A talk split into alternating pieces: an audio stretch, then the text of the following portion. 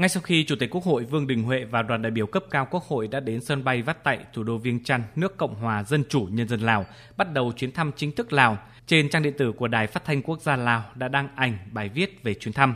Bài viết nhấn mạnh chuyến thăm có ý nghĩa chính trị quan trọng trong quan hệ hai nước là chuyến thăm chính thức nước Cộng hòa Dân chủ Nhân dân Lào đầu tiên của lãnh đạo chủ chốt Việt Nam trong năm đoàn kết hữu nghị Việt Nam Lào 2022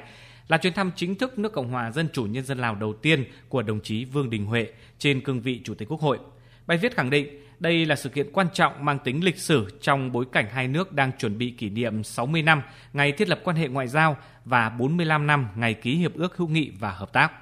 Còn tờ Patason, cơ quan ngôn luận của Trung ương Đảng Nhân dân Cách mạng Lào, liên tục đăng loạt bài ca ngợi về quan hệ Việt Nam-Lào. Trong đó, bài xã luận khẳng định chuyến thăm Lào của Chủ tịch Quốc hội Vương Đình Huệ là dịp để hai nước tiếp tục cùng nhau kế thừa, vun đắp và phát triển mối quan hệ hữu nghị vĩ đại, đoàn kết đặc biệt và hợp tác toàn diện giữa hai đảng, hai nhà nước và nhân dân hai nước Lào Việt Nam ngày càng sâu sắc.